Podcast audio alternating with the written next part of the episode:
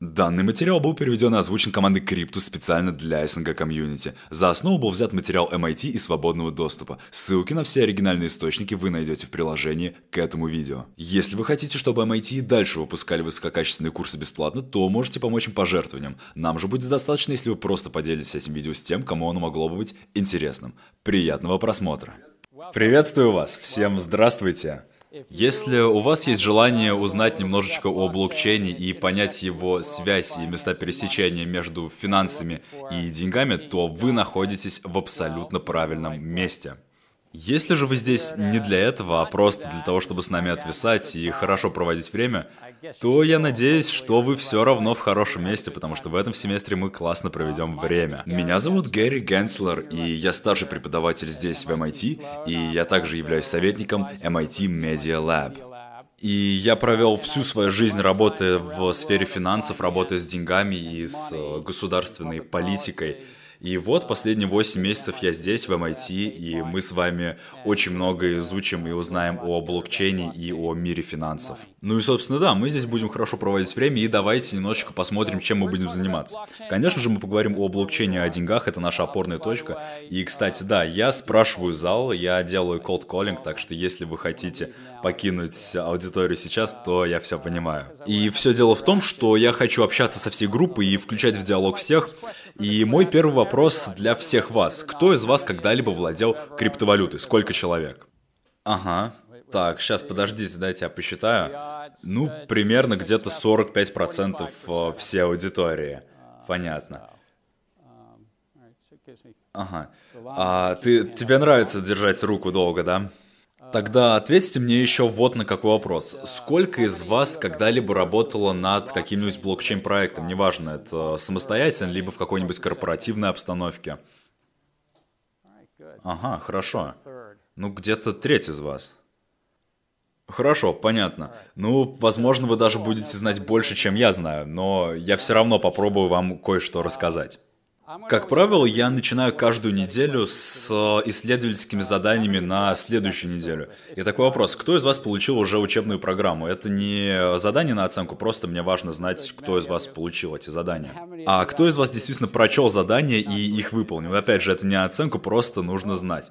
А, круто, спасибо. Давайте запишем ваши оценки. А, нет, конечно, шучу. Два основных вопросов для этой недели будет, что вообще такое блокчейн и почему он может быть катализатором для больших изменений в секторе финансов. Мы могли бы с вами очень долго обсуждать и разговаривать о блокчейне в связи с другими отраслями. И у блокчейна действительно есть огромное количество разных применений. Однако именно в этом семестре я решил сузить для вас спектр применения блокчейна именно на финансы и на денежную сферу. И во-вторых, на вот этом круглом столе вы можете увидеть вот такие вот картонные карточки. А второе задание это то, что вам нужно анонимно, либо сейчас, либо чуть попозже написать на этой карточке, что именно вы хотите достичь по окончанию этого семестра.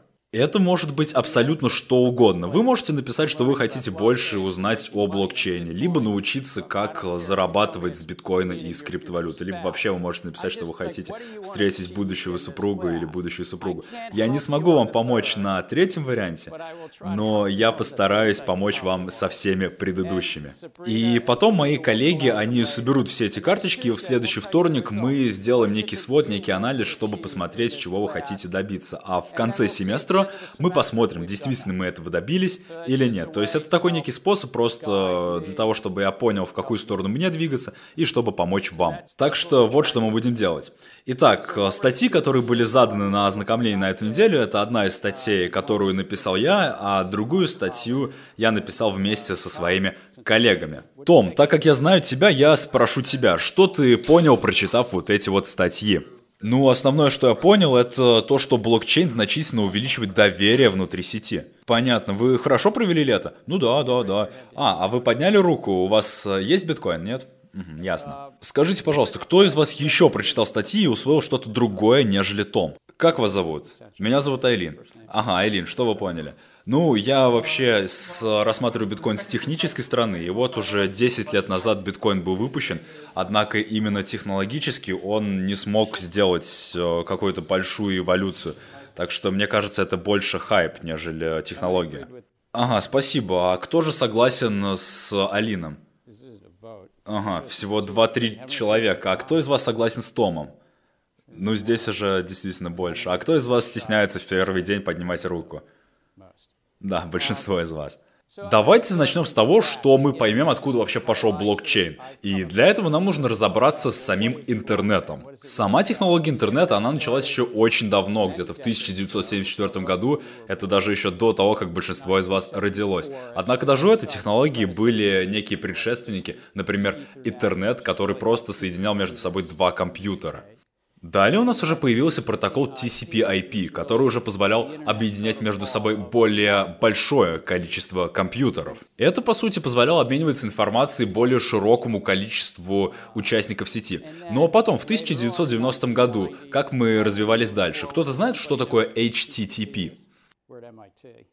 Да, ваше имя было бы здорово узнать. Эрик. Да, Эрик. Это протокол, который позволяет коммуницировать с помощью различного контента. Угу. С помощью веб-контента. Да, ну, например, гипертекст и все тому подобное. Кто-нибудь кто знает, кто связан с разработкой этой технологии? Не, я не помню. А кто-нибудь помнит? Тим, может быть, вы помните? Не. Это, кстати, не было в лекции.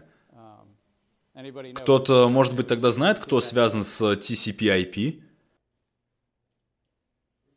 По-моему, это была компания, связанная как-то с MIT, там еще был разработчик Wind, сам Windsurf, не помню точно. Я не знаю, была ли эта компания как-то связана с MIT, но Windsurf, он, да, он мог иметь какую-то причастность к MIT. Это были первые три уровня развития, но потом началось и коммерческое развитие, такими компаниями, как, например, 3Com и Cisco и Amazon, которого мы и сегодня еще видим. Но кроме этого, кое-что другое еще происходило. Как же мы коммерциализируем интернет? Кто-нибудь знает, откуда вот эта сцена? Да, я знаю, это первая пицца, которая была продана за биткоин. Хорошая мысль, хорошая мысль, но нет, это не то. Может быть, это из э, фильма «Хакеры»? Ага, фильм «Хакеры», хорошо. А, может быть, это из фильма «The Net»? А, «The Net». Вы когда-нибудь видели этот фильм? Вообще не хороший фильм. Ну да, это первая сцена из э, фильма «The Net», и да, это Сандра Буллок, и это 1995 год. Это фильм по типу такого кибертриллера. Там снимается президент, там э, есть Министерство обороны, ну вот всякие такие штуки. Но вообще-то пицца, Pizza Hut, она ассоциируется с первой в мире продажи, онлайн-продажи. То есть вы могли с любой точки мира заказать себе там пиццу.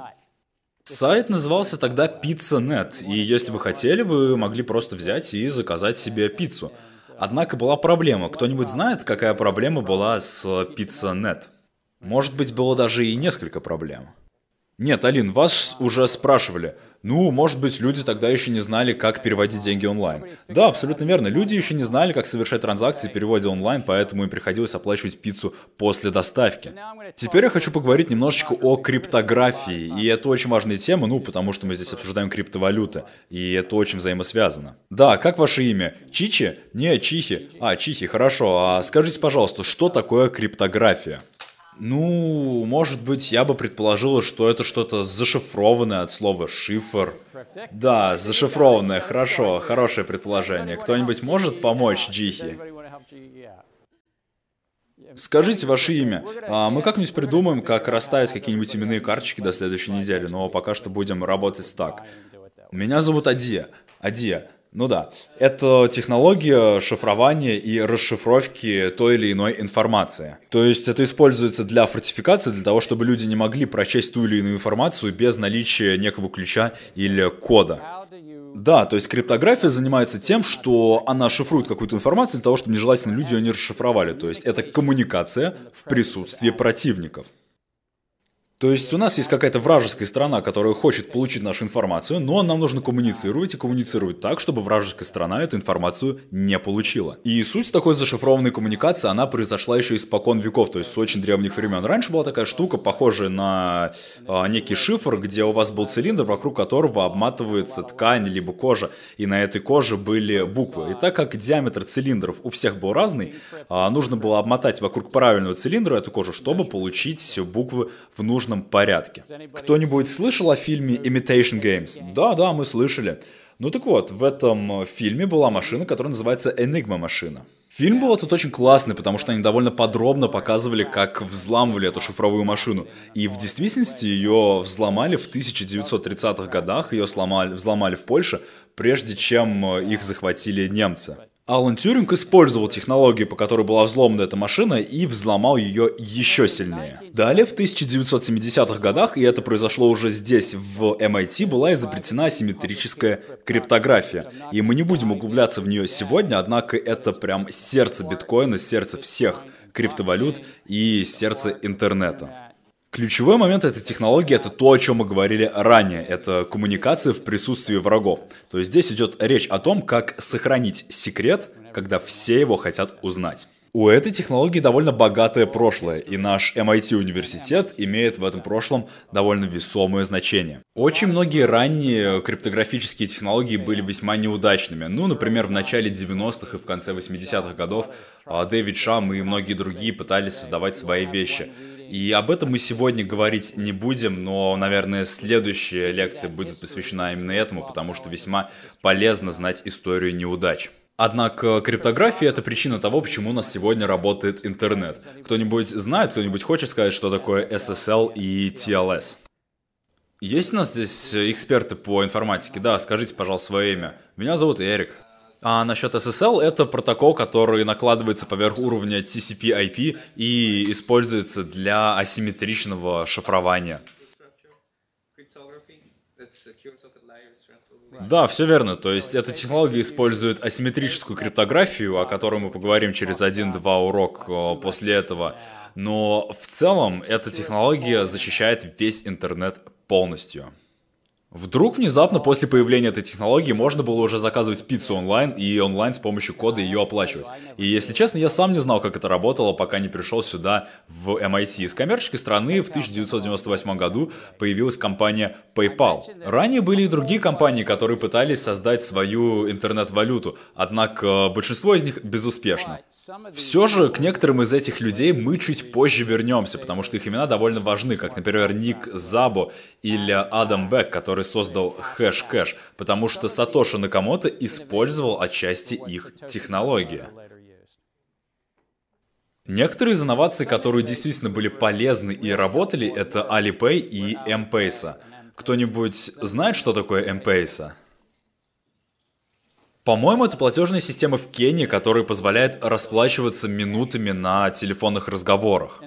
Да, все верно. В Кении люди раньше обменивались минутами, разговорными минутами, потому что у них не было банков и банковских счетов, однако у них были мобильные телефоны, и они использовали минуты на своих мобильных телефонах как некую форму расчета и некую валюту. И Safaricom увидели этот момент и сказали, погодите-ка, мы можем помочь этим людям быть частью дигитальной экономики, даже если у них нет банковских счетов. А по статистике у половины населения Африки на сегодняшний день нету счетов в банке. Но у половины этих людей есть э, мобильные телефоны.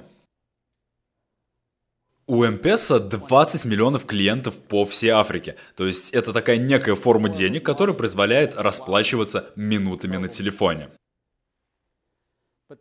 Но вопрос все равно остался. Как двигать деньги или же ценность по интернету без каких-либо посредников или централизатора? И вот это вот движение ценности без централизатора и есть основа блокчейна. Кто же придумал решение этой проблемы? Кто-нибудь в комнате знает, кто придумал? Ну, кто же придумал это решение? Нет, никто не знает. Вот, э, ты носишь футболку, на которой написано Тарантино. А, я думаю, что ты с этой футболкой точно знаешь ответ. Что вы говорите? Как вас зовут? Руфус? Руфус, ну так, кто решил проблему? Сатоши Накамото. Да, все правильно, это был он. Переводы от человека к человеку. Это как раз-таки было то электронное письмо, которое отправил Сатоши Накамото на Хэллоуин 2008 года. Мы до сих пор не знаем, кто такой Сатоши Накамото. Однако через несколько уроков я задам вам этот вопрос, чтобы вы мне рассказали, кто, по вашему мнению, он такой, поэтому сейчас я это спрашивать не буду. Сатоши Накамото очень кратко и ясно выразил свою мысль в своем электронном письме. Он написал, что «Я работал над новой электронной платежной системой человека к человеку без нужды в третьем каком-нибудь дополнительном посреднике». И это довольно скромное заявление, которое сделал Сатоши. И сейчас вопрос заключается в том, будет ли биткоин являться неким следующим слоем в интернете. И это мы как раз-таки и будем обсуждать на протяжении этого семестра. И я вам сейчас не могу ответить на этот вопрос. Я даже думаю, что даже све- самые светлые умы MIT не смогут вам ответить. Есть те, которые максималисты и думают, да, конечно, это следующая большая штука. И есть те, которые говорят, что нет, биткоин никогда не выстрелит. И мы не будем придерживаться ни одной, ни другой точки зрения. Мы обязательно рассмотрим и максималистскую, и минималистскую точку зрения, потому что это ключ к пониманию. Итак, что такое блокчейн? Мы будем обсуждать это во многих уроках, но сейчас мы сделаем такую мини-версию обсуждения. Это база данных с отметками во времени. Это означает то, что вы можете добавлять туда небольшие куски информации, и они будут содержать время, когда они были добавлены. Вот у нас есть вот такие вот блоки, которые добавляются, и в этих блоках находится информация. Кстати, Сатоши не изобрел блокчейн. Кто-нибудь, может, знает, когда его изобрели? У вас, кстати, будет статья об этом еще чуть позже. В ранних 90-х его изобрели. Ага. Стюарт Харбор. Что говорите? Стюарт Харбор. Да, Стюарт Харбор работал в Bell Labs, верно? У вас будет одно задание. Это будет не трудное задание, просто такое небольшое, интересное, веселое задание. Сможете ли вы до следующего, ну, скажем, четверга, найти самый долгоживущий блокчейн? Я вам сразу скажу, что это не блокчейн биткоина. Он существовал с середины 90-х годов. И ваша подсказка — это New York Times. В общем, ищите инфу, ну а мы поговорим об этом в следующий четверг. Ну так вот, вот эти отмеченные временем блоки, блоки, блоки информации, они создают базу данных. Прозрачную базу данных, которую можно всегда просматривать. И мы поговорим о леджерах э, еще в следующем уроке очень наглядно. Мы даже будем о леджерах говорить на протяжении всего этого курса и как они влияют на финансовую систему. База данных, конечно же, защищена криптографией. Помимо этого, мы также на протяжении этого курса узнаем, что такое хэш-функция. Хэш-функция — это очень важная часть блокчейна. Изначально хэш-функции использовали в базах данных для того, чтобы находить э, некую информацию в базах данных и сохранять э, структурированную базу. Однако в блокчейне хэш-функции приняли немножечко другое значение. Помимо того, что их стали использовать для того, чтобы присоединить новый блок к старому блоку в цепочке блоков, их также стали использовать для подтверждения транзакций и для более наглядного хранения информации в, опять же, базе данных блокчейна. Здесь криптография играет также большую роль в защите от взлома блокчейна, а также честности блокчейна, то, что вся информация полностью прозрачная. Так что не волнуйтесь, вам не нужны никакие специфические знания в области программирования или тому подобное, потому что если я могу усвоить пару вещей про хэш-функции и асимметрическое шифрование, то и вы тоже. То есть это вот такие вот две важные части, которые играют очень большую роль в блокчейне. И если вдруг что-то мы не понимаем, то у нас достаточно количество программистов в этой комнате, которые нам помогут. Не так ли, Мадар? Да, да, хорошо. Также у нас очень важная часть в блокчейне — это консенсус соглашения. То есть это та часть э, программного кода, которая определяет, когда мы добавляем блок за блоком, блок за блоком, кто будет добавлять следующий блок. То есть вот этот вот процесс соглашения и выбора следующего блока, это как раз и называется консенсус протокол. Про консенсус протокола есть огромное количество широких дискуссий, и им мы посвятим еще отдельное время, чтобы про них поговорить. Но в общем они адресуют такую вещь, как стоимость доверия. Также мы поговорим про задачу византийских генералов. Это адресует теорию игр и теорию вероятности и всякие такие вещи, которые очень плотно с этим связаны. И это на самом деле то, что как раз-таки решил Сатоши Накамото. То есть он решил эту проблему с византийскими генералами. Пицца за биткоины. Через полтора года после того, как Сатоши Накамото опубликовал свой биткоин и запустил его сеть, в сети появляется вот такое вот сообщение. Это оригинальный текст из этого сообщения. Я заплачу вам 10 тысяч биткоинов за парочку пиц. Может быть, две большие пиццы или как-то так. Я просто хочу пиццу.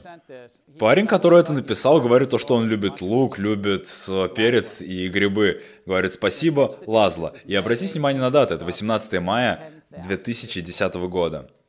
10 тысяч биткоинов. Основной момент, что, на что я хочу сейчас обратить ваше внимание, это то, что кто-то пытается использовать биткоины для того, чтобы оплатить что-то, пускай даже в интернете.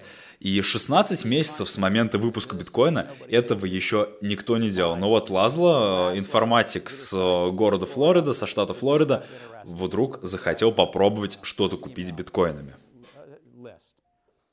Спустя три дня он так и не получил свою пиццу – и он пишет, что никто не хочет покупать мне пиццу, я что, предлагаю слишком мало биткоинов? Проходит еще один день, и он получает наконец-то свои пиццы. И он выкладывает фотки. И вот его ребенок, который пытается дотянуться до доставленных пиц. Кто-нибудь знает, сколько вот эти 10 тысяч биткоинов стоили тогда в то время? Да, слушаю, слушаю вас, сколько? А, не-не-не, я хотел сказать, сколько они стоят сейчас. А, окей, а кто-нибудь хочет сказать, сколько они стоили тогда? Что вы сказали? 41 доллар, это 20,5 долларов за пиццу. И Лазло был возмущен, почему никто не хочет давать ему эту пиццу, потому что люди бы с этого заработали. Две пиццы тогда стоили где-то 25-30 долларов. Есть целая переписка, которая об этом свидетельствует. Кто-нибудь знает, сколько стоит биткоины, вот эти 10 тысяч биткоинов сегодня? 66 миллионов долларов. Ну, по крайней мере, столько они стоили вчера в момент приготовления вот этих вот слайдов. И 22 мая теперь всемирно известно как биткоин пицца день. Итак, что такое блокчейн? Я расскажу в своих словах, но все эти термины были взяты из специфичной литературы. Блокчейн достоверно перемещает данные внутри децентрализованной сети. И экономика блокчейна как раз-таки заключается в этих основных двух терминах. Это экономика верификации, то есть достоверности, и экономика сети. И во многих случаях блокчейн добавляет некоторые стоимости к процессу верификации, из-за этого консенсус протокола, о котором мы еще будем говорить, но в то же время он снижает другие стоимости. Потому что нам, например, не нужно оплачивать некие расходы на какую-то третью сторону, которая будет проверять наши транзакции. То есть это действительно компромисс между стоимостью проверки, и, соответственно, я не тот, кто будет говорить, что блокчейн это супер хорошо или супер плохо. Истина всегда будет лежать где-то посередине. Эти данные могут иметь какую-то стоимость, как, например, биткоин, это такая нынче форма денег, либо эти данные могут быть компьютерным кодом. То есть э, мы можем переводить как деньги, так и подтвержденный компьютерный код. И о смарт-контрактах мы чуть позже еще поговорим. Также, по моему мнению, биткоин идет прямо в основу финансов, потому что фундаментально деньги это движение ценности, стоимости и движения рисков внутри сети. И вот эта вот сеть — это 7 миллиардов человек, которые живут на этой планете. Вы все проходили финансовые курсы, или большинство из вас прошло их, и вы прекрасно знаете, что движение денег и риска очень плотно связано друг с другом. И движение риска и денег — это как раз-таки и есть экономика. Но есть и целый ряд препятствий, связанных с блокчейнами. Мы об этом еще более детально поговорим в этом семестре, но в основном к ним относятся технические, коммерческие препятствия и препятствия государственной политики. И будут ли эти препятствия решены, мы пока что еще не знаем. Однако блокчейн может быть также и катализатором для финансов и денег. И будет ли он таким, мы опять же еще пока что не уверены. Кто-нибудь желает рассказать мне про роль денег в нашем обществе? Да, скажите мне, пожалуйста, ваше имя. Томас. Томас. Ну, вообще это средство обмена и услуг и сервисов между людьми. Ага, то есть средство обмена, хорошо. Да, то есть средство обмена без бартера. Ну да, это средство обмена. Ага, дай мне секундочку. Так, желтая футболка, что ты скажешь? Это возможность накопления. Возможность накопления, то есть это сохранение ценности.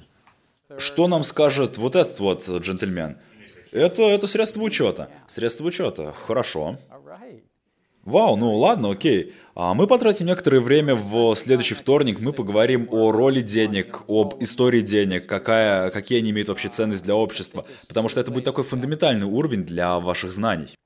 Теперь скажите мне, пожалуйста, про роль финансов. Я уже говорил некоторые вещи об этом, но хочу еще раз спросить вас. А, да, извини, я не знаю ваше имя, но скажите, что вы думаете об этом.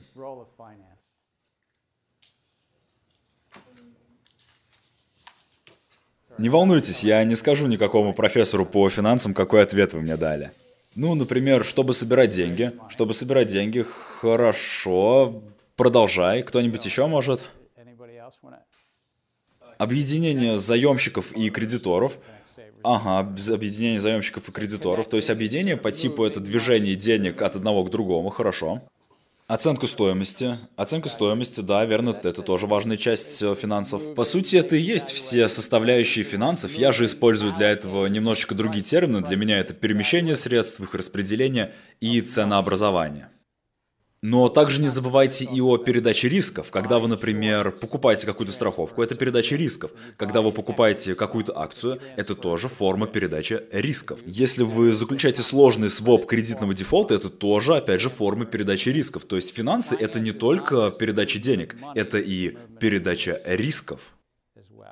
И все эти движения и передачи, они происходят сквозь экономику. И мое мнение насчет этого всегда было таким, что, а, смотрите, я работал в Goldman Sachs на протяжении 18 лет. И мое мнение насчет этого, насчет финансов, это то, что они всегда сидят на шее песочных часов. И именно поэтому финансы собирают так много экономической кредита от общества. То есть представьте, если вы находитесь прямо в самом эпицентре потока средств, и если, вы, если через вас течет весь этот песок, и вы можете собрать хотя бы себе пару песчинок, то вы станете чрезвычайно богатыми. И да, может быть, это информация для других классов, но финансы могут собирать огромное количество экономической ренты. Но у финансового сектора также есть и достаточно большое количество экономических проблем, с которыми он сталкивается. Например, финансовые кризисы. Мы об этом обязательно поговорим далее в семестре. Я для вас приготовил уже достаточно большое количество литературы, и со всем этим мы обязательно с вами далее ознакомимся. К проблемам у нас относятся, например, постоянные финансовые кризисы. Это то, что фиатная валюта, она достаточно нестабильна, и то, что у нас есть централизованные посредники, которые забирают достаточно большую долю экономической рендиты для себя. И здесь у нас появляются новые возможности. То есть у блокчейна действительно есть такая возможность просто войти под, эти, под эту существующую систему финансов и, возможно, улучшить некоторые вещи. У центральных банков также есть довольно устаревшие платежные системы. Эти платежные системы, да, они потихоньку адаптируются, но все это это происходит очень медленно.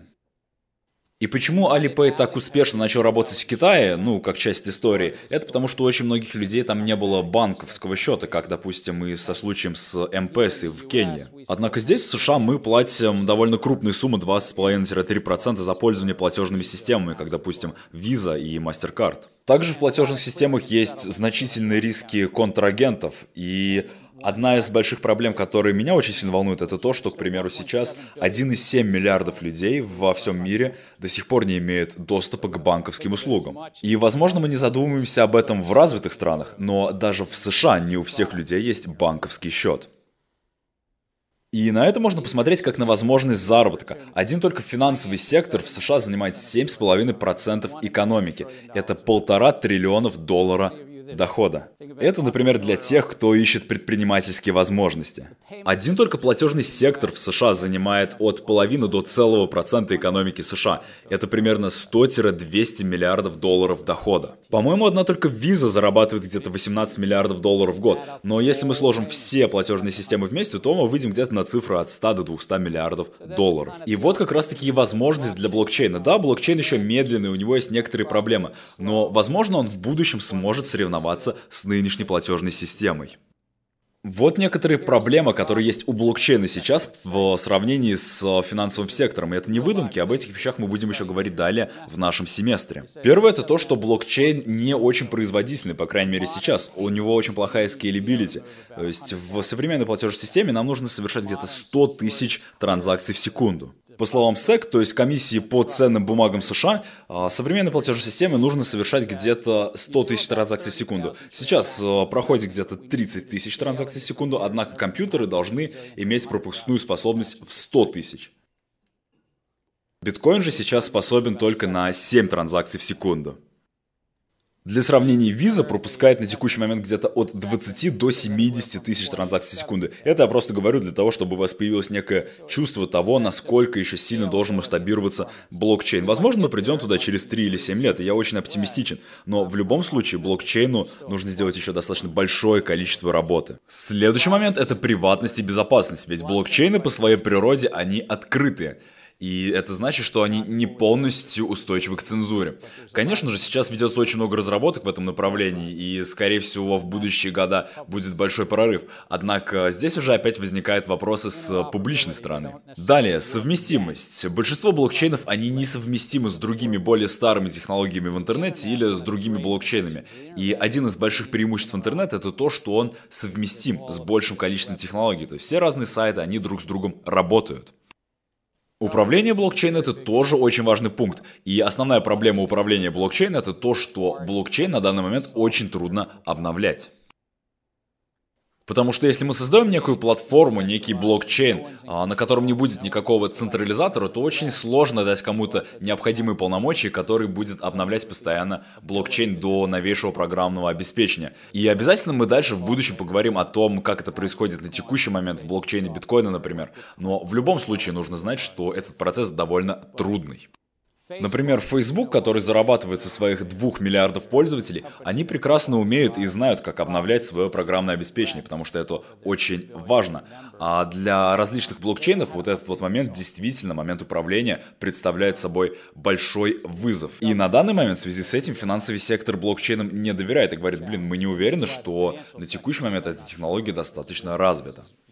И также здесь возникают вопросы коммерческого использования, а также как решаются вопросы с государственной политикой и законами. На текущий момент финансовый сектор предпочитает permission блокчейн, нежели permissionless блокчейн. И примерно через 4 недели мы рассмотрим, в чем их разница. Но если вкратце об этом рассказать, то у permission блокчейнов есть определенная группа людей, которые имеют доступ к настройке этого блокчейна. Те из вас, которые сказали, что вы владеете биткоином, вы прекрасно знаете, что вы можете обновлять его Ledger.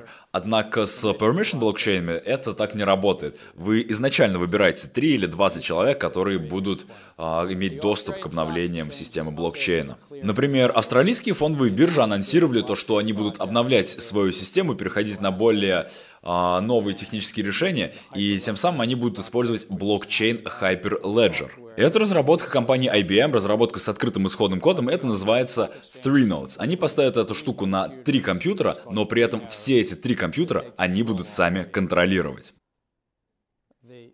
Депозитарные трастовые корпорации тоже собираются использовать блокчейн-технологии в хранении своей базы данных, однако они тоже собираются контролировать все свои ноды. И это называется Permission Blockchain. В этом нет ничего плохого, просто это такой иной вид технологии. С другой стороны, permissionless блокчейна, они включают в себя неизвестных участников, также безопасность основана только на инициативе этих участников, у них есть своя криптовалюта и свои криптоэкономики. Все криптофинансы оцениваются сейчас где-то в 200 миллиардов долларов.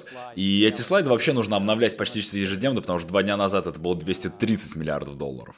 И вот у нас здесь есть небольшая диаграмма, и большая часть из нее закрашена оранжевой. Вот эта оранжевая часть — это стоимость биткоина. Все остальное — это монетки, как эфир, Ripple XRP и другие криптовалюты. В этом семестре мы не будем шибко заниматься заработком на криптовалютах. Если вы хотите заниматься трейдингом крипты или какими-то тому подобными вещами, пожалуйста, занимайтесь этим, процветайте, успехов вам. Однако я, скорее всего, не дам вам особую информацию по поводу этой темы. Просто это не курс по криптоинвестициям, по крайней мере, не напрямую про это. Но если это то, чем вы занимаетесь, то с этим у меня проблем никаких нет. Кто-нибудь знает, какой общий размер капитала во всем мире? Может быть, кто-то хочет попробовать угадать? Ну, если я уже сказал, что криптовалюта занимает где-то 200 миллиардов, это предельно скромно. Сколько же занимает все остальное? Да. Ну, сотни триллионов долларов. Сотни триллионов, окей. На самом деле глобальный капитал составляет где-то 80 триллионов, а глобальные облигации и долги равняются 250 триллионов долларов. То есть, как вы видите, криптовалюта занимает достаточно, опять же, скромное место. А что же насчет золота? Как думаете, сколько стоит золото? Если биткоин это цифровое золото, то сколько же тогда стоит реальное золото? Все золото, которое когда-либо добывали. Всего лишь 7 триллионов долларов. Эти цифры нужны лишь просто, чтобы немножечко ориентироваться. И такая необычная вещь, что касается блокчейнов, это то, что интерес общества к нему намного выше, чем его относительная стоимость по рынку, что как раз таки мы и видим по количеству народа в этой комнате. То есть интерес к блокчейну очень большой, но его фактическая рыночная капитализация очень маленькая. Но, скорее всего, в будущем это изменится. Также в блокчейнах есть множество вопросов касательно государственной политики. Я сейчас говорю как бывший регулятор, я руководил комиссией по торговле товарными фьючерсами. И хотя этот курс не по регуляции, нам всегда нужно будет отталкиваться от регуляции, ну потому что это те законодательные рамки, в которых мы на текущий момент живем. Позвольте мне дать вам сейчас небольшую основу для того, чтобы у вас была некая информация, от чего можно отталкиваться. И я в прошлом написал несколько научных статей касательно регуляции биткоина. И да, к сожалению, вам придется их прочитать, извините, но в целом регуляция касается следующих вещей. Первое – это защита от незаконной деятельности. Многие движения с биткоином и с другими криптовалютами начались как такие сайберпанк движения или как движения либеристического характера и так далее. И да, криптовалюту, безусловно, можно использовать для всякой нелегальной деятельности. Однако я бы сказал, что преступление и преступность это не что-то новое, лишь механизмы и способы меняются. И да, преступники пользовались этим механизмом для преступности и будут продолжать им пользоваться. Такова реальность. Далее. Финансовая стабильность. А, многих управляющих банков по всему миру спросили, считают ли они биткоин и криптовалюты угрозой. Они говорят, биткоин 200 миллиардов долларов, а все остальное это 300 триллионов долларов. Скорее всего, нет. Пока что это не угроза. Однако существуют страны, в которых очень строго с контролем за капитал, и с помощью криптовалют действительно можно вводить и выводить деньги в страну и из нее. И для этих стран криптовалюта большая проблема. И следующий вопрос это защита инвесторов. И в следующие несколько следующих недель, когда мы будем рассматривать это более подробно, мы как раз-таки рассмотрим, какие у SEC есть регламентации и какие есть ограничения для того, чтобы защищать инвесторов. То есть для тех, кто хотят сделать свой ICO, то есть э, выпустить свою криптовалюту, у них будет ряд регуляций, которые они должны сначала пройти, прежде чем это будет разрешено. Но блокчейны на данный момент это такая движущаяся цель, которую очень трудно урегулировать, потому что эта тема сейчас очень быстро развивается, и, соответственно, появляются новые технологии, которые должны будут проверять опираться постоянно на регуляцию. Поэтому эта неуязвимость, можно так сказать, как раз-таки и делает эту тему более интересной. Поэтому, если после обучения вы собираетесь открывать свои компании, то вам особое внимание нужно будет обратить на законодательство. Что касается этого, я бы сказал, всегда помните поэта Райли «Тест на утку». Возможно, не все будут знать суть этого теста, но она заключается в том, что если вы видите птицу, которая ходит как утка и квакает как утка, то это утка. Теперь перенесите суть этого теста на действующее законодательство. Ребята, как я, которые раньше были регуляторами, мы все все думаем по образу теста на утку. То есть, если что-то кажется подозрительным, это сначала запрещается, а лишь потом с этим люди разбираются. В общем, по аналогии с этим примером, если оно ходит и квакает как утка, то это, скорее всего, ценная бумага. Ну или это, скорее всего, та или иная штука. Управляющие всяких финансовых организаций, как, по примеру, вот этого льва в углу, они также присматриваются к этой сфере, потому что здесь очень много волатильности. И волатильность — это друг Уолл-стрит. Возможно, это не друг инвесторов, но волатильность точно друг Уолл-стрит.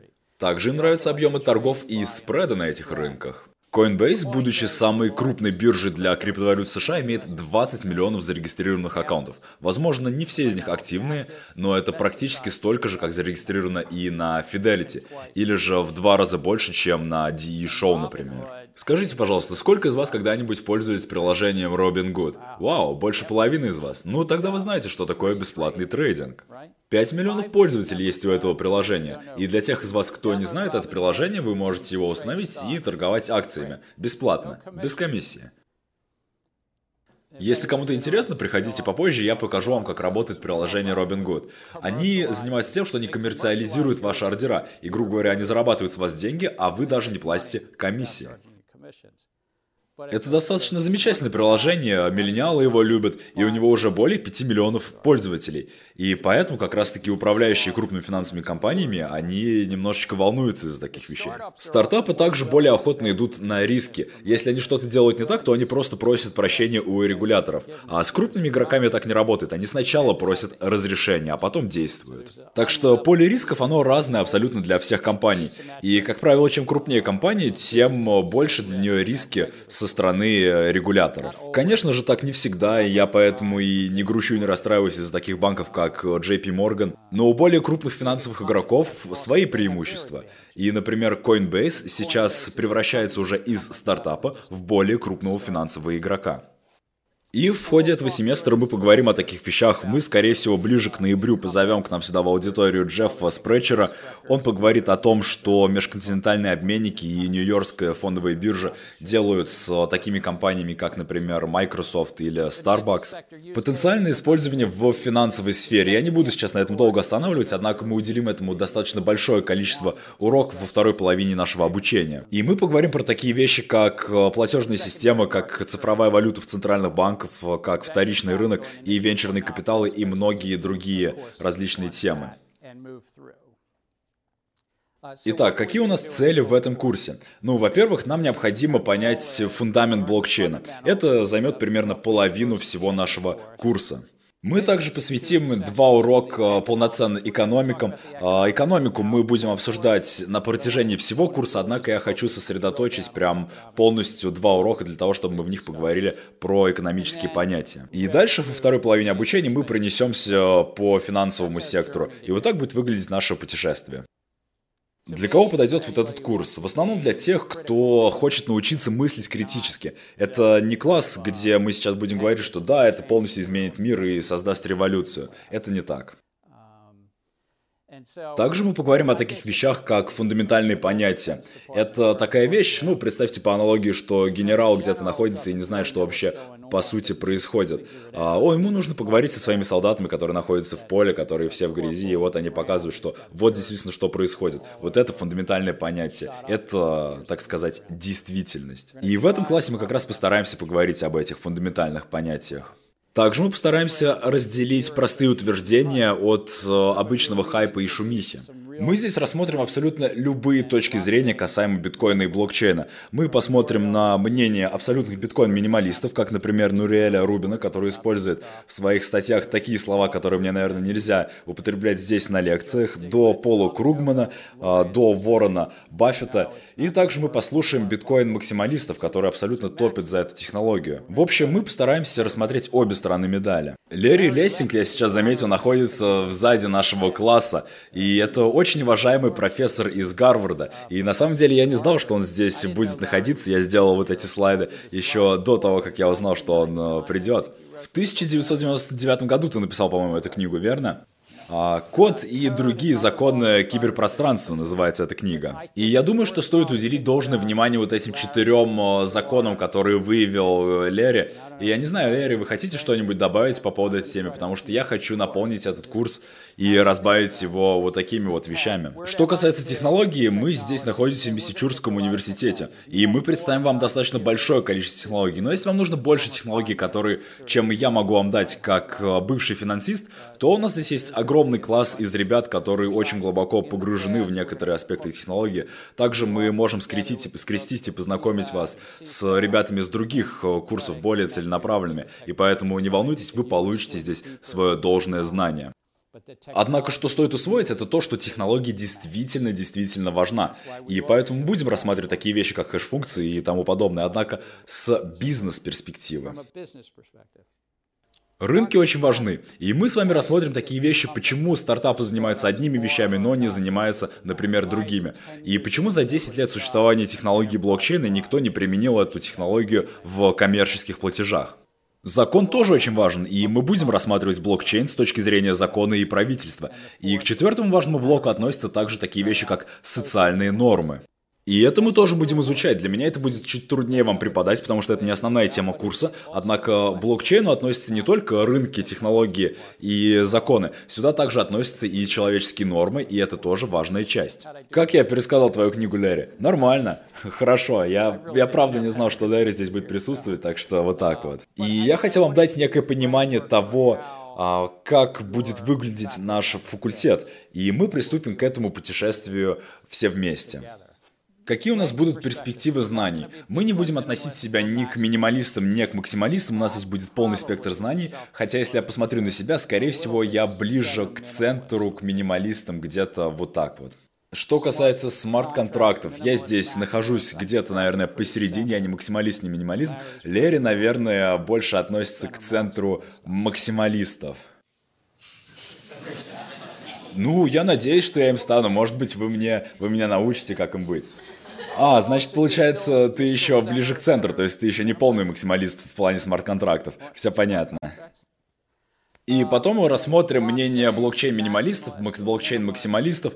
И если честно, я пару недель назад находился э, у точки зрения максималиста, теперь я немножко отодвинулся обратно ближе к центру. На данный момент я больше верю в permission блокчейн. И у нас здесь есть на потоке, в нашем потоке курса есть, например, Алан.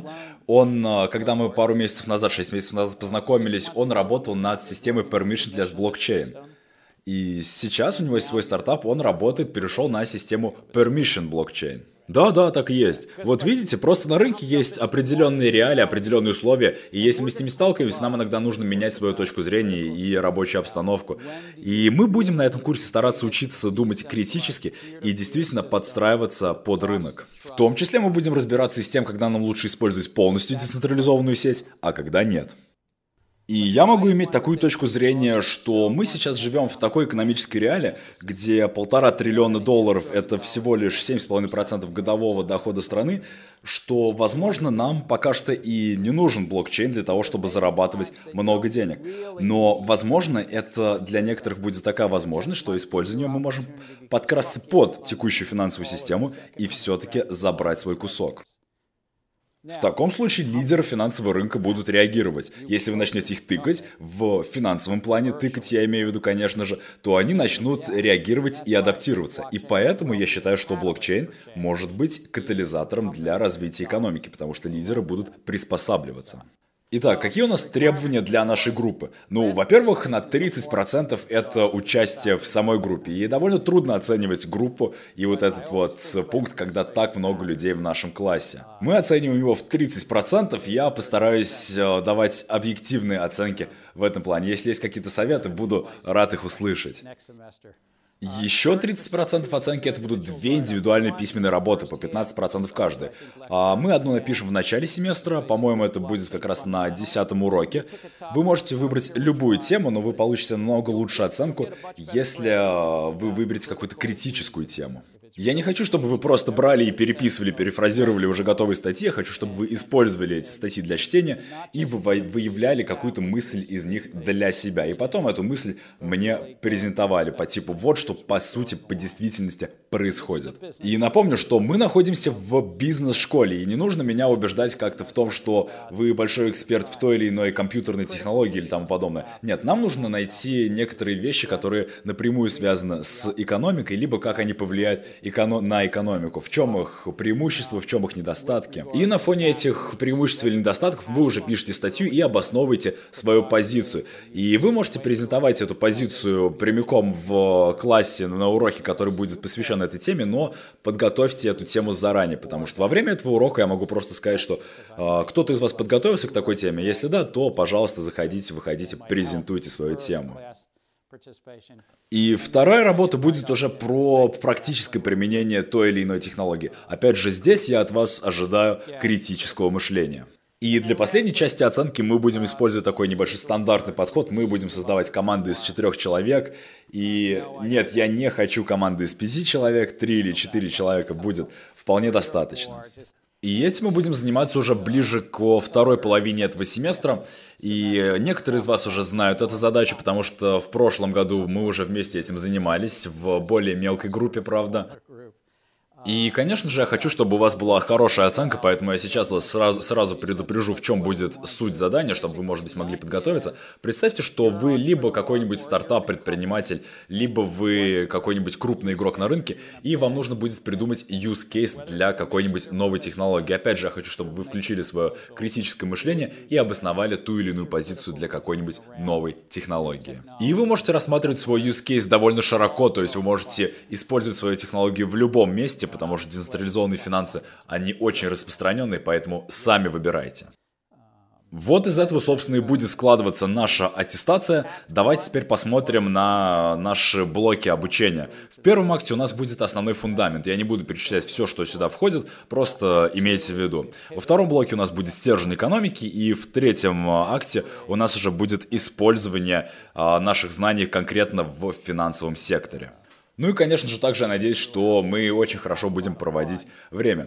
Итак, давайте рассмотрим наши вопросы, что нам нужно изучить, изучить до следующего вторника. Во-первых, каковы роли и характеристики денег? Что это такое в плане социального конструкта и в плане а, медиума стоимости?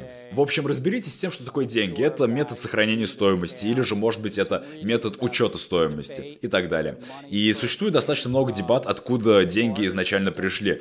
А были ли они использованы изначально по методу бартера, то есть что их обменивали, либо существуют некоторые археологи, которые дебатируют насчет того, что деньги, они были использованы по типу леджера, то есть это были лишь записи в своеобразно тетрадку. И никто точно не знает, пришли ли деньги действительно из системы бартера, или же это просто как единица измерения образного кредита. Но я могу точно сказать, что когда вы начнете с этим это изучать и с этим сталкиваться, то вы поймете, что это некий социальный конструкт. Далее, что такое фиатные деньги? Это изобретение нескольких последних сотен лет, и это то, что мы сейчас считаем абсолютно нормальным, но это не всегда было так. Также посмотрите, разберитесь с тем, как фиатные деньги связаны с бухгалтерией и с финансовым учетом. Я знаю, это скучно, но это очень важно, потому что это то, благодаря чему мы вышли из вот, образного пещерного времени. И да, извините, я люблю бухгалтерский учет, поэтому этим придется немножечко заняться. В общем, мы немножечко поговорим о системах учета, как с этим связаны деньги и ценные бумаги. Также задайтесь вопросом, как биткоин подходит в текущую финансовую систему и как он может быть с ней связан.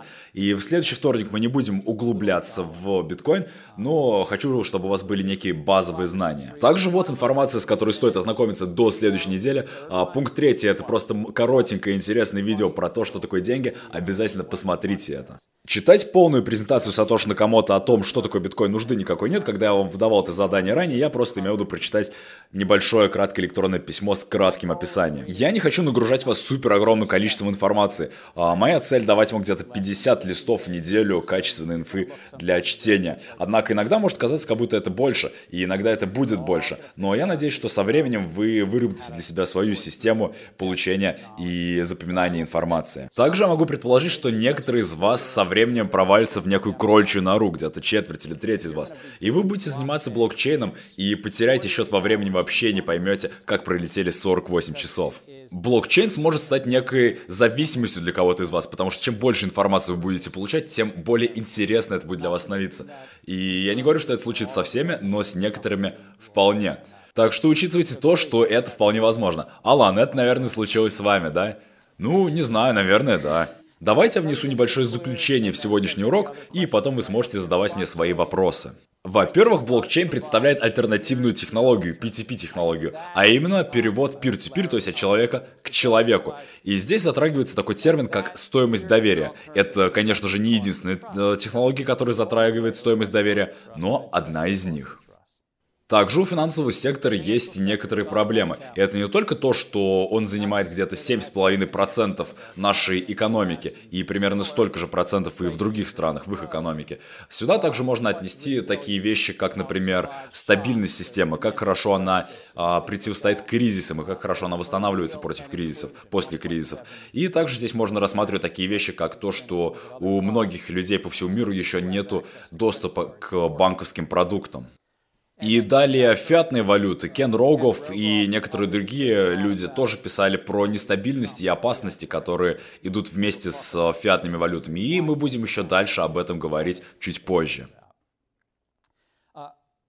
Следующий ключевой момент. Мы уже живем в цифровом мире. Сатоши Накамото не изобрел цифровую валюту, потому что мы уже ею пользуемся. Я имею в виду, что да, Сандра Буллок, она не могла оплатить свою пиццу онлайн, и они сняли об этом такой некий фильм. Но это было в 1090-х годах, в 1990-х годах. Однако в сегодняшнее время мы все уже платим свои сервисы онлайн, мы оплачиваем некие подписки онлайн.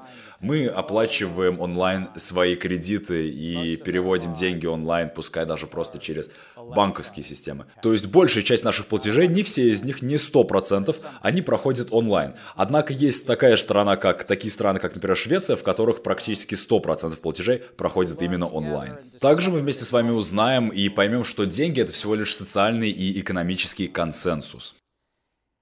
Блокчейн-технологии и криптофинансы могут быть катализатором для изменений в финансовом мире, но это лишь мои мысли, и этому пока что нет доказательств. Мы попробуем с вами об этом подискутировать и прийти к какому-то общему заключению. Это не обязательно значит, что все из вас выйдут из этой комнаты и будут согласны с Полом Кругманом или с Нуриэлем Рубином, например, но и будут блокчейн-минималистами. Но некоторые из вас, кстати, могут. Это вполне возможно. Однако я действительно считаю, что на моих лекциях большинство из вас приобретет навык критического мышления, и вы сможете думать э, о таких вещах самостоятельно. И также я надеюсь, что кто-то из вас покинет позже этот зал, эту комнату, и скажет, что он нашел некое реальное применение блокчейна в финансовом мире и смог благодаря этому сделать его лучше. Может быть, у вас получится демократизировать финансы или предоставить более качественную услугу за более меньшие деньги. Мы посмотрим. Я надеюсь, что во всем этом процессе мы вместе чему-то научимся, и также нам совместно будет интересно. Это все, что я хотел сказать. Какие у вас есть вопросы? У нас, у нас еще осталось... Ровно 18 минут у нас еще осталось. Но мы можем и сократить лекцию, если вы хотите. Мне без разницы. Да, да, слушаю вас, спрашивайте, как вас зовут? И да, мы еще придумаем какие-нибудь некие плашки да, для следующего урока, чтобы у вас там было написано ваше имя. Меня зовут Янг. И вопрос в том, как будут создаваться команды для финального проекта. Команды для финального проекта? Ну да, да. Ну, традиционно это может решать либо преподавательский состав, либо это выбирают сами студенты. Как правило, мы вас этим не нагружаем, не нагружаем, и вы сами выбираете самостоятельно свои команды. Как правило, какие-то команды возникнут сами по себе. Если же кто-то не найдет себе команду, то я уже скажу, у всех, у кого нет команды, вы идите в ту и ту часть комнаты и разбивайтесь на команды. А, обычно это будет так. Либо мы можем это сделать также электронно, мы можем сделать это и так. Либо я могу попросить вот моих коллег, чтобы они написали вам в соцсетях для того, чтобы мы онлайн уже разбились на группы. Есть множество способов, но у нас очень большая группа, поэтому посмотрим, как мы это сделаем. Ну, как правило, студенты сами разбиваются на свои команды. Еще остались вопросы? Кто-нибудь теперь решил выйти из комнаты и пойти продавать свой биткоин? Лэри, а почему, почему ты вообще здесь? Не-не, погодите, дайте ему, дайте ему сказать. Я, я здесь потому, что я считаю, что вы сможете принести долю критического скептицизма на все это общее поле. И вы очень информированы по финансовой стороне этого вопроса, и мне бы хотелось увидеть комбинацию из этих двух сторон, скептицизма и финансов. И насчет того, изменю ли я свою точку зрения потом в конце, после этих лекций, я не знаю, мы посмотрим. Меня также очень интересует вопрос стоимости доверия, о чем мы говорили ранее по всему миру. И если мы сможем удешевить этот вопрос, то это повлияет положительно абсолютно на все страны.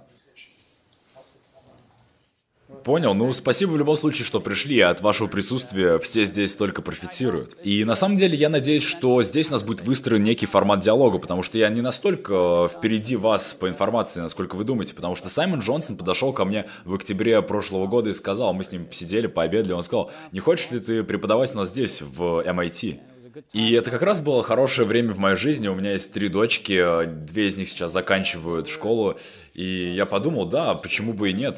Для меня это было бы достаточно интересно здесь принимать тоже какое-то участие в MIT. И поэтому я решился на этот шаг и, собственно, и пришел сюда.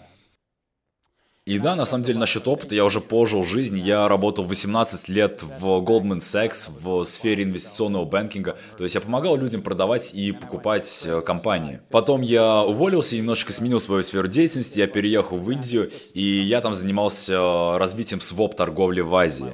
И потом моя последняя работа, она была связана с софинансированием. Это было, опять же, в Goldman Sachs снова. И хоть у нас на балансе в то время было четверть триллиона долларов, мы были все равно приватным банком. И это означало, что если мы теряли деньги, мы были за это ответственны. Так как я был генеральным партнером, а, есть такое техническое слово, мы были бы капут. Но у нас на тот момент было где-то 700 юридических лиц и примерно 1000 людей, которые могли вложить капитал фирмы. Их мы обычно называем трейдерами.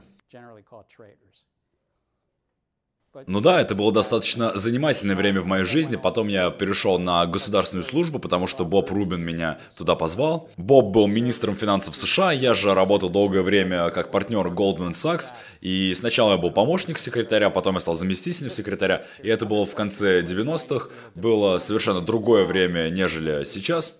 Мы работали с государственными долгами, мы имели дело с азиатским долговым кризисом, мы имели дело с менеджментом долгосрочного капитала, также работали с русским долговым кризисом. Было очень интересное время и много чего делали. Я также работал вместе с Джоном Маккейном. А, я не так хорошо знал сенатора Маккейна, но даже короткое время с ним поработав, мне это очень понравилось, и он действительно был профессионал в своем деле. Мы с ним работали над законопроектом, который позволял делать электронные подписи, то есть который позволял подписывать электронно документы. То есть в государстве не обязательно всегда работать над какими-то крупными вещами. Иногда есть даже мелкие вещи, которые можно улучшить. Я, например, работал над редизайном фиатных денег. То есть я могу рассказать вам истории, почему э, купюры выглядят так, а не иначе. И в будущих лекциях я обязательно вам еще покажу один элемент дизайна, который до сих пор сохранился, и его визуально можно увидеть на сегодняшних даже деньгах. И однажды в бюро гравировки я спросил, а может быть мы можем внести вот такое вот изменение в валюту? И чувак, который там работал, он спросил, а почему? А я отвечаю, ну просто потому что это выглядит лучше. И он посмотрел, ему действительно это очень понравилось, и это, да, это выглядело лучше. Но он был обеспокоен тем, что а, какие, некими политическими рисками. Я говорю, нет, я проверяющий, то есть как бы вы рисуете, я проверяю, и я вас здесь прикрою. Также я потом работал с Полом Сарбейном, компания, которая потом стала Сарбейн Оксли, я там был финансовым советником. Также я работал над двумя политическими компаниями, это мы проиграли две из них, это была компания Хиллари Клинтон а в 2008 году и в 2016 году, я был ее финансовым директором. В общем, мы много чего делали, куча пропагандистской деятельности. И уф, блин. И между этими двумя политическими компаниями я управлял штуку под названием торговля товарными фьючерсами, то есть их комиссии. И это как раз было время после кризиса, то есть был вопрос э, по законодательному уровню, что мы будем делать. И мы видели это как возможность немножечко демократизировать финансы и работу с активами. Также мы хотели немного снизить торговые риски и привести немного прозрачности в рынке, которые имели тогда объемы на 300-400 триллионов долларов. Они назывались свопами. По сути, это просто такой медиум для передачи рисков, и тогда они еще были нерегулируемыми, и мы как раз хотели внести в этот сектор немножечко прозрачности и обезопасить его. Так что вот это была моя небольшая история моей карьерной жизни. Как я уже сказал, у меня есть три дочки, так что мне уже пора потихоньку искать более стабильную работу. И когда Саймон ко мне подошел и сказал, пойдем преподавать в MIT, я посчитал эту идею просто замечательной, и вот я здесь. Так что да, вы все супер, спасибо вам, и если у вас не осталось никаких вопросов, то я отпущу вас пораньше.